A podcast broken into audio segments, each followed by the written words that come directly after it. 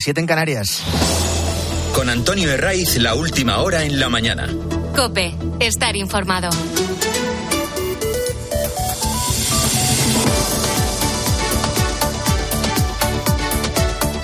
Muy buenos días. Desde las seis te venimos acompañando en la mañana del fin de semana de Cope en este 12 de noviembre, en medio de un veranillo de San Martín que viene con temperaturas eh, elevadas, eh, tiempo estable, incluso con registros más altos que ayer en el nordeste peninsular. Buen tiempo para este domingo de concentraciones en toda España que comienzan dentro de cuatro horas en protesta por la amnistía.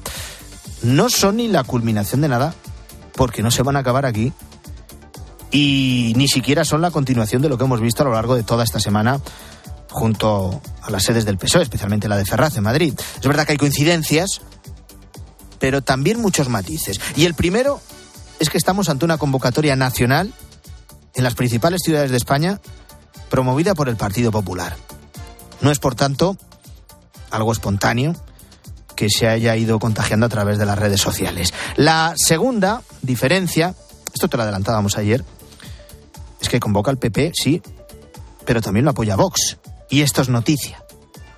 Hacía mucho tiempo que no veíamos a los dos principales partidos del centro derecha unidos en la calle en una causa común. De hecho, el propio Santiago Bascal va a acudir a la protesta de Madrid, que se va a celebrar en la Puerta del Sol. Estamos hablando de dos partidos que el 23 de julio sumaron más de 11 millones de votos.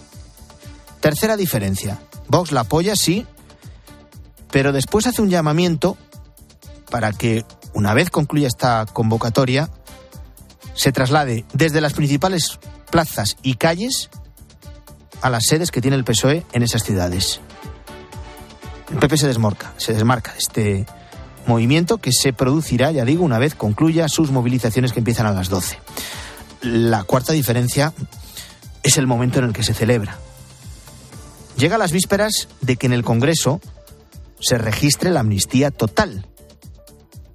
Que el PSOE ha cerrado con Junts una amnistía para que todos los miembros de este partido, todos los separatistas, todos sus líderes queden limpios de toda acusación, además de marcar la senda para el reconocimiento de un futuro referéndum de autodeterminación.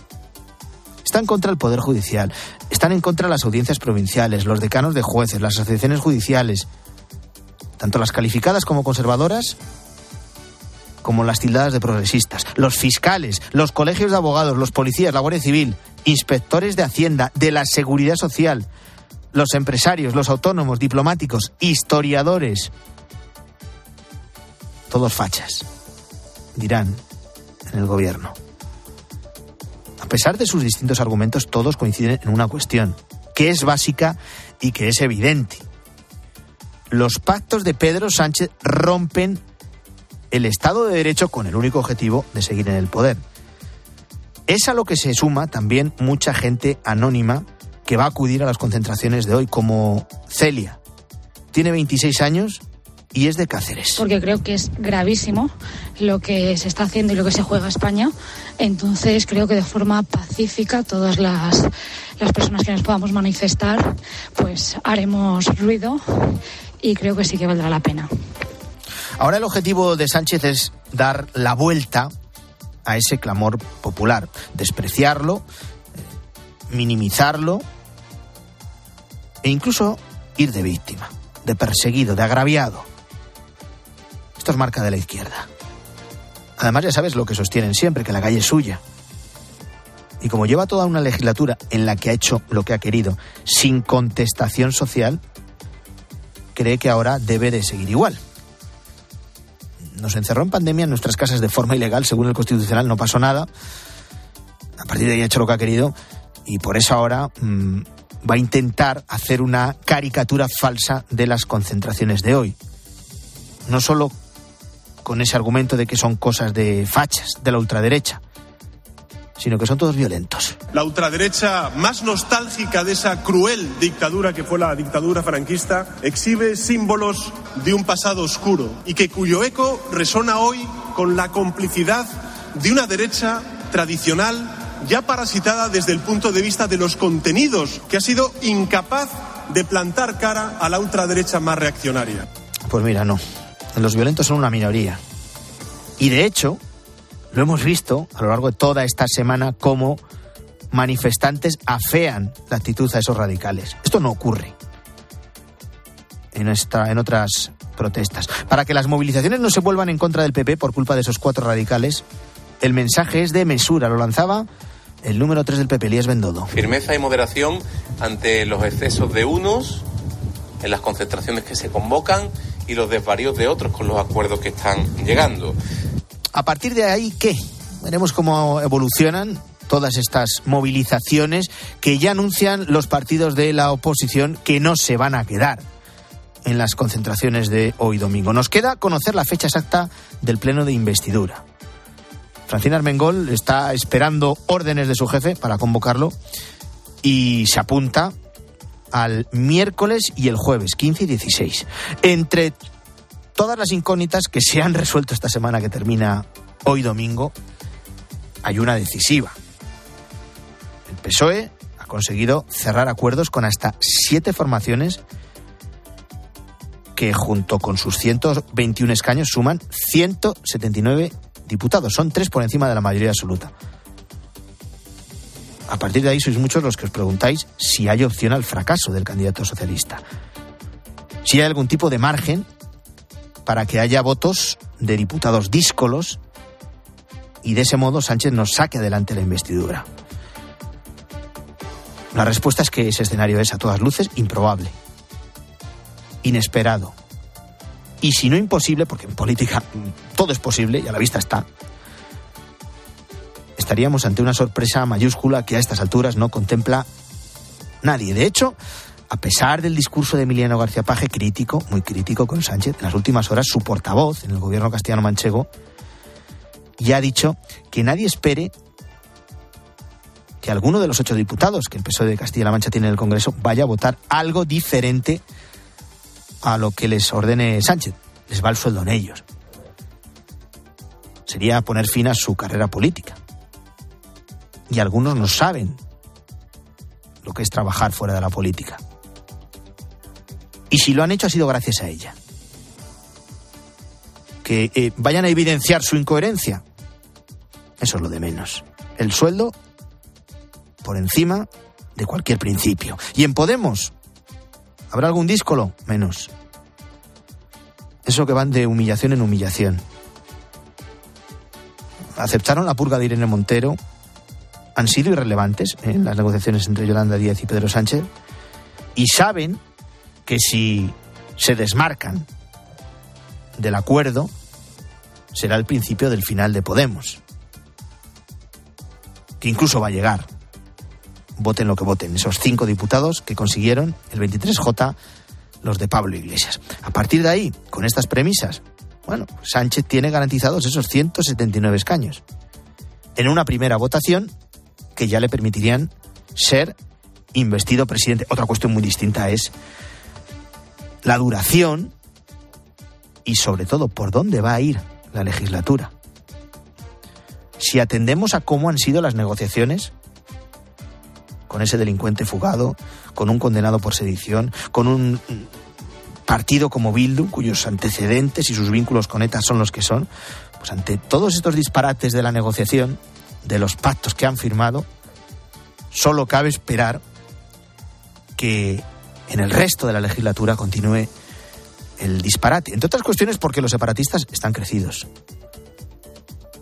Van a seguir tensando la cuerda y su objetivo, y no se cansan de repetirlo, es el referéndum de autodeterminación. Lo decía este mismo sábado el líder de Esquerra, que es Uriel Junqueras. El futur dels nostres respectius països s'ha de decidir democràticament a través d'un referèndum. Bueno, esto es lo que dijo Uriel Junqueras en un congreso en el que no faltaba nadie, porque era el congreso organizado por el Sinn Féin, el brazo político del grupo terrorista IRA. Y esas fiestas ya sabes que no se las pierde tampoco Arnaldo Otegui. La legislatura va a estar marcada por las presiones de los separatistas y por eso se mira a Europa. La Comisión Europea sabe perfectamente lo que está ocurriendo en España. Entre otras cosas, porque el propio Poder Judicial o asociaciones de jueces, como la APM, han enviado a Bruselas el comunicado y la declaración institucional que firmaron tras el acuerdo PSOE-Junts. Les han advertido de la intromisión del Poder Legislativo en la labor judicial, una intromisión sin precedentes. Pero aquí no hay que ser ingenuo.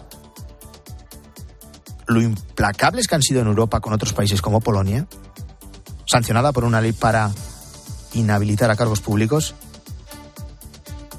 ahora habrá que ver si esa contundencia se repite con un país como España.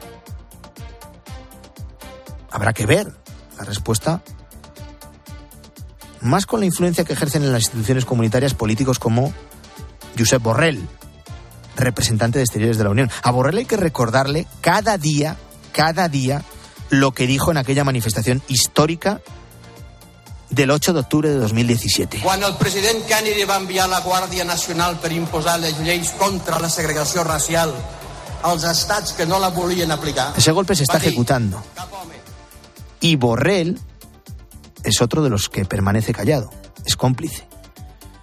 Aparte de su falta de coherencia, el silencio de un alto representante de la Unión Europea, un representante español, no da muchas garantías ni mucha confianza de la respuesta que vaya a dar Bruselas a los pactos de Sánchez con los separatistas. Están pasando más noticias, te las cuento en titulares con Luis Calabor. La mañana. Atentado. La policía sigue investigando el intento de asesinato del pasado jueves contra Alejo Vidal Cuadras. De momento no se ha producido ninguna detención y la principal hipótesis apunta a un acto terrorista que de confirmarse asumiría la Audiencia Nacional. El expresidente del Partido Popular Catalán y fundador de Vox sigue hospitalizado aunque su vida no corre peligro. A borrar. La ministra de Igualdad elimina el tuit en el que se acusaba, en el que acusaba falsamente de maltratador al exmarido de la presidenta de Infancia Libre, María Sevilla. Lo hace obligada por la sentencia que además condenó a Irene Montero a pagar 18.000 euros por vulnerar el derecho al honor de Rafael Marcos. Y celebración. Este 12 de noviembre se celebra el Día de la Iglesia de la Iglesia Diocesana bajo el lema Orgullosos de nuestra fe, un día de fiesta en el que se recuerda y se agradece la pertenencia a la comunidad cristiana y en el que se quiere reforzar el sentimiento de pertenencia a la Iglesia. El Real Madrid golea, pero la Liga Española sigue teniendo un líder que cada vez sorprende menos. José Luis Corrochano, buenos días. Hola, ¿qué tal? ¿Cómo estáis? Buenos días. El Girona se va al parón de la liga siendo líder del campeonato. Aguanta después de 13 jornadas, lleva 11 victorias, un empate y una derrota. Y ayer ganó en Vallecas 2-1, remontando el partido. Es el líder con 34 puntos por delante del Real Madrid que consiguió meterle 5 ayer al Valencia. 5-1 con una gran exhibición goleadora y futbolística de los dos brasileños de ataque. De Vinicius que hizo dos y de Rodrigo que hizo otros dos. El primero lo hizo Carvajal y el uno del Valencia lo hizo Hugo Duro.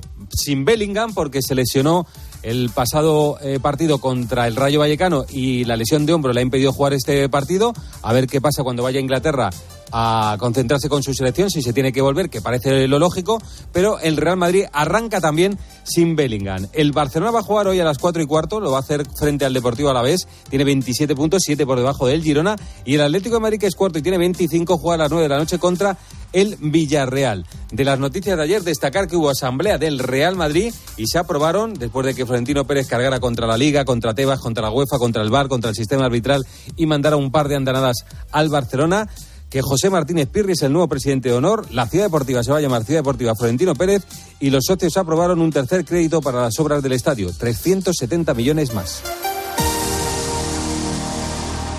Antonio Herray. La mañana. Cope, estar informado.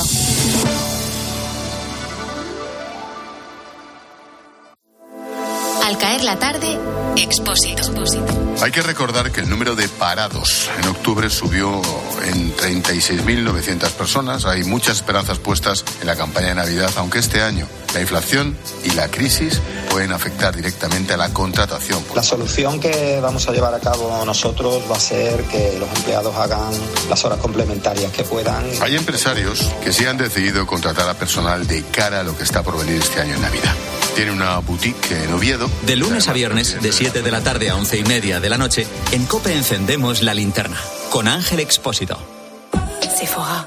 Celebra con Sephora este Singles Day y enamórate de tus marcas favoritas con hasta un 25% de descuento en Benefit, Charlotte Tilbury, Lancome, Fenty y muchas más. Visita sephora.es o entra en nuestra app y brilla con tu luz. Consulta condiciones en sephora.es. Sephora, the unlimited power of beauty. Sabemos lo importante que es sentirse acompañado. Por eso en CaixaBank ahora cuentas con un préstamo para hacer realidad tus ilusiones. Solicítalo desde el móvil o a través de tu gestor. Infórmate en caixabank.es. CaixaBank, tú y yo, nosotros. Siempre que se mantengan las circunstancias económico-financieras del solicitante en el momento de la solicitud. Escuchas La mañana.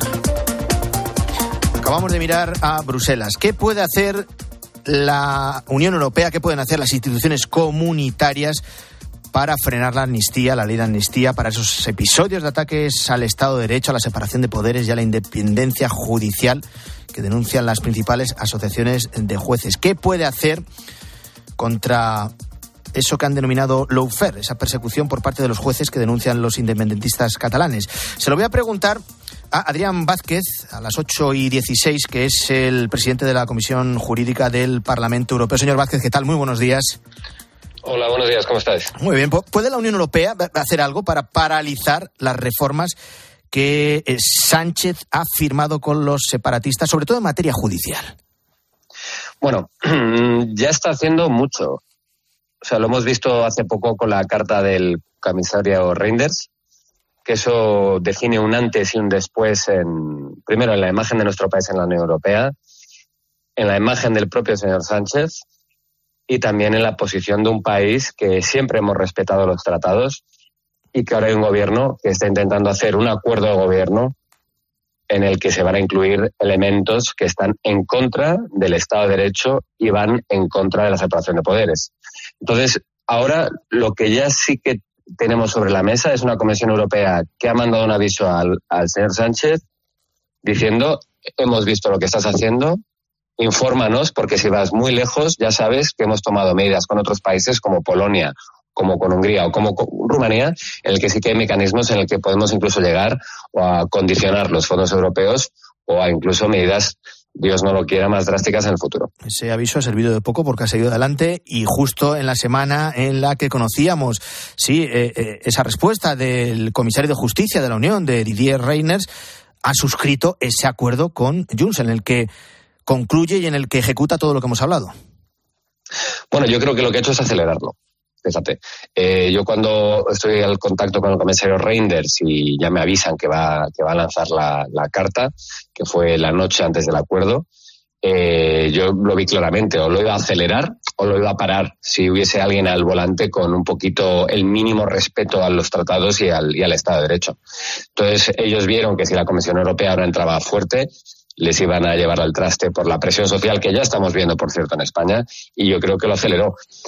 Lo que también hay que tener en cuenta que ahora los mecanismos de corrección de este tipo de situaciones solo se pueden aplicar cuando ya tenemos un texto o tenemos una ley. Esto lo decía el otro día en una entrevista, no es un minority report, no, no te puedes adelantar al delito, digamos. Tienes que esperar a que se consuma y entonces ahí sí que se, se empezarán a activar los mecanismos de corrección, incluso sancionadores. Bueno, hay antecedentes, los citaba usted hace unos minutos en Europa, con temas muy similares, en Rumanía, en, en Hungría, o el caso de Polonia. Este último país, la justicia europea declaró ilegal una reforma que eh, podía sancionar y suspender a cualquier juez en este país. Yo no sé si es algo parecido, similar a lo que pretenden hacer con la creación de, esas comisiones de investigación para jueces aquí en España. Es muy parecido. Has, hecho, has puesto justo el ejemplo. Además, a mí me, tocó firmar eh, una de las primeras disputas que llevó las instituciones del Parlamento al Tribunal de Justicia de la Unión Europea con esta propuesta del que era el gobierno polaco, que ahora, por cierto, ya no está en el gobierno porque ha perdido las elecciones ante una coalición de populares y liberales. Em, esto es muy parecido. La diferencia es que aquello que los polacos hicieron era definir un ente, un órgano sancionador, digamos, que lo nombraba el gobierno ejecutivo por si algún juez hacía algo que no les gustaba, de alguna manera poder revertir o sancionar a ese juez. O sea, algo impensable. ¿Y qué pasó? Que como estamos viendo hoy, además hoy el ABC lo abre en portada, todas las asociaciones judiciales de Polonia se pusieron en armas, incluso llegaron a Bruselas y la Comisión empezó activar estos mecanismos de corrección y llevar al Tribunal de Justicia de la Unión Europea estas leyes eh, antiseparación de poderes que hizo Polonia. el lawfare es muy, muy, muy parecido, solo que en vez de tener un ente ad hoc sancionador a los jueces, lo llevas a través del Parlamento. O sea, es una, es una absoluta locura. Es realmente potenciar o definir que un político, nosotros los políticos somos especiales y tenemos que estar, eh, tenemos que ser impunes por el mero hecho de estar en una coalición de gobierno. O sea, es, una, es una, si me permites, la prostitución absoluta de la democracia. Eh, entonces, eh, ese lofer es lo que más alarmas ha, ha, ha, levantado en Bruselas. Yo ayer mismo tuve la última llamada con un miembro de la comisión sobre este, sobre este tema y, y ya le adelanto, están muy bien informados y nosotros llevamos dándoles toda la información meses de toda la deriva autoritaria, pero ahora ya eh, nos estamos coordinando mucho, también es cierto, con el Partido Popular para, para que toda Europa sepa qué está intentando hacer el señor Sánchez. Hay un asunto, ahora mismo estamos a, las puertas de una semana en la que todo apunta, se va a celebrar el pleno de investidura. Nos preguntábamos si va, hay opción a que algún diputado díscolo del Partido Socialista vote en contra de la investidura de Sánchez. Y no parece probable, a todas luces, ninguno, ni siquiera del Partido Socialista de Castilla-La Mancha, donde su líder, Emiliano García Paje, ha mostrado una voz muy crítica. En el eh, Parlamento Europeo, al menos en privado, hay mm, eurodiputados del Partido Socialista críticos con la deriva que ha tomado su partido aquí en España? Profundamente críticos y seguro que en España también lo hay. Eh, pero sobre lo primero que mencionabas de esa posibilidad de que haya algún diputado que no trague esta barbaridad, esto también lo que hace es eh, poner de relieve el problema que tenemos con el sistema electoral en nuestro país y cómo se conforman las listas electorales. Algo que nosotros llevamos pidiendo desde que nacimos que se cambie, porque podemos llegar a este tipo de situaciones. Entonces, al final, si tú tienes listas como las que tenemos, en la que la gente solo está ahí y no puede moverse la silla o incluso votar en contra de barbaridades como las que vamos a ver, porque entonces no repite, pues la libertad del, del de voto del diputado en conciencia se elimina. Eh, y ese es uno de los problemas que tenemos. Pero, por supuesto, en, en, en, Bruselas, perdón, los hay, esos eurodiputados socialistas totalmente avergonzados, porque se lo puedo confirmar yo. Y pero en España profundamente no críticos sé, y avergonzados pero... en privado, en público no. Bueno, vamos a ver hasta dónde llega. Yo, yo cada vez veo un goteo más incesante de, de incluso asociaciones, como hemos visto, que digamos estaban en la órbita de la izquierda, que cada vez son más, son más públicas y, y hablan de manos sin tapujos. Y, al final esto va a tener que llegar también hasta el nivel político, estoy convencido. Si al final se aprueban estas leyes, la ley de amnistía, el lawfare, la Unión Europea va a tener que empezar de manera constante a ametrallar al gobierno eh, de Sánchez. Eh, cada vez vamos a escuchar más voces críticas, estoy absolutamente convencido. Antes del voto, eso ya puede ser más, más complicado. Nos ha quedado claro que las instituciones comunitarias están de sobra al tanto de lo que ocurre en España y que una vez se consuma la ley de amnistía y el resto de los acuerdos que han pactado Pedro Sánchez con los separatistas, pues será el momento de que actúen y eso esperemos también aquí en España. Adrián Vázquez, presidente de la Comisión Jurídica del Parlamento Europeo, eurodiputado de Ciudadanos, gracias por estar en la mañana del fin de semana de COPE. Buen domingo. Muchísimas gracias y solo apelar a todo el mundo a que hoy que nadie se quede en casa y vayamos de manera pacífica y cívica a las calles, a las plazas, a protestar por lo que estamos viendo, porque es un momento de extremísima gravedad en la historia de nuestra Europa. Pues hay que dar esa convocatoria. Gracias. Adiós, adiós. Son las 8 y 23. Eh, vamos con los periódicos, artículos de opinión, editoriales. Guillermo Vila, buenos días de nuevo. Hola, Antonio, ¿qué tal? Vamos a ver qué dicen los columnistas y los editoriales el día de las 52 concentraciones en las plazas de España contra la amnistía y las cesiones de Sánchez. La razón, dice en su editorial, que el Estado de Derecho está hoy más amenazado que nunca en nuestra historia democrática por el poder autocrático que se ha erigido en Moncloa. Por eso dice que lo de hoy supone todo un refrendo popular contra el sanchismo. A veces cree que el PSOE y sus socios no han medido la dimensión de la fractura provocada entre los españoles y el escarnio que genera el lawfare y la deslegitimación de la justicia. Por eso atisba una legislatura agónica. En esa línea, el director del Mundo, Joaquín Manso, homenajea a Ortega y Gasset y se permite cambiar la España invertebrada del filósofo por la España desvertebrada de Sánchez. Frente al pretendido encuentro total con Cataluña, escribe, se siembra la semilla de la discordia cívica en el conjunto de España. También editorializa, y no suele hacerlo, el confidencial. A las consecuencias destituyentes que provoca la investidura de Sánchez ha de imponerse una serena y democrática determinación de afirmación constitucional. Encontramos muchas eh, voces eh, contra los pactos de Sánchez que se suman hoy en los periódicos y muchas de ellas de juristas de reconocido prestigio. Como la catedrática de Derecho Constitucional Teresa Freixas, quien en el mundo explica por qué 328 juristas españoles piden el amparo de la Unión Europea. También protestan más de medio centenar de diplomáticos que en este mismo diario critican una amnistía que dicen socava la imagen de nuestro país. Y fíjate, Antonio, qué pregunta se hacen y qué interesante es.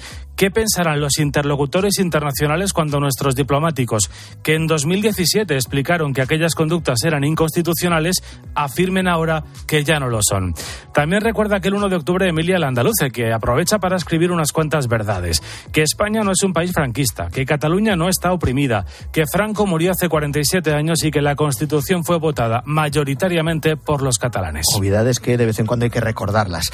Más opiniones. El abogado y filósofo Javier Gomá afirma en el mundo que aprobar la ley de amnistía equivale a una mutación constitucional. Es una medida, escribe, ilegal y perversa. Forma parte, dice Ignacio Camacho en ABC, de esas realidades alternativas con que el populismo ha deconstruido las reglas de la política. Una página después, Cristina Casabón advierte, las democracias modernas mueren por el deterioro de los intangibles. Y ante el cabreo generalizado, Ángel Espósito recomienda mantener la calma y la inteligencia, ni conspiranoia, ni redes sociales, ni falsas fuentes, dice, ni provocaciones para entrar al trapo. Precisamente, el país sigue a lo suyo y pone el foco en el PP que, dice en su editorial, ha optado por una barbarización retórica. Eso sí, en este diario, Jordi Amat reconoce que el PSOE está facilitando que se reabra esa agónica herida nacionalista al no plantear una defensa firme y honesta del Estado del 78. Pues así viene este 12 de noviembre, jornada de concentraciones en toda España, en todas las capitales, plazas, calles principales en contra de la amnistía. Que tengáis un feliz domingo.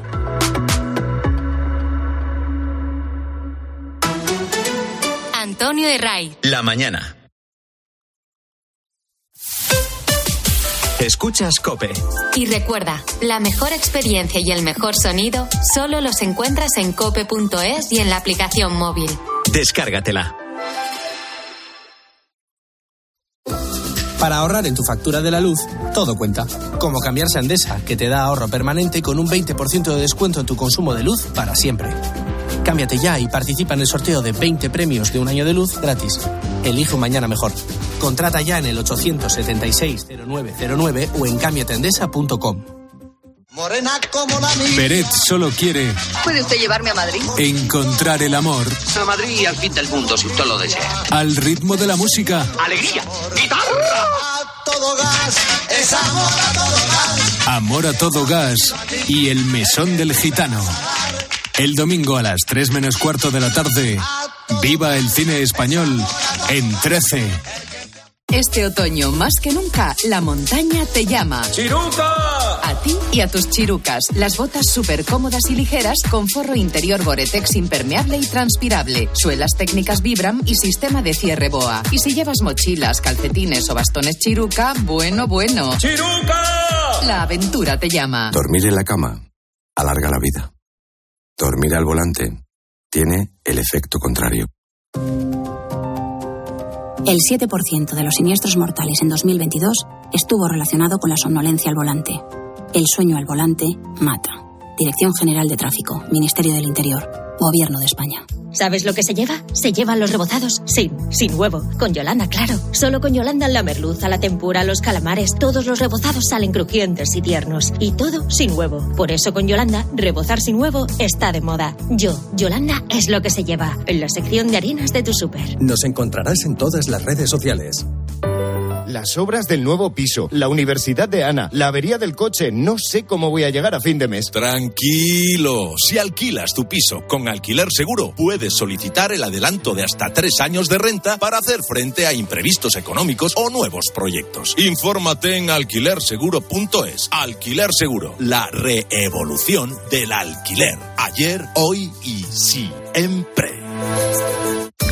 La aplicación de Cope, vayas donde vayas, vamos contigo. Nos escuchas en directo o cuando tú quieras, porque llevas en tu móvil todos los programas con los mejores comunicadores. Y ahora saludo a todos los comentaristas. Antes hay algo de última hora. Jordi Tribes, Elena. Ya tenemos a los dos equipos calentando. Pitada cuando. Primero sacaron bajo palo, después rechazaron. Descárgate la app.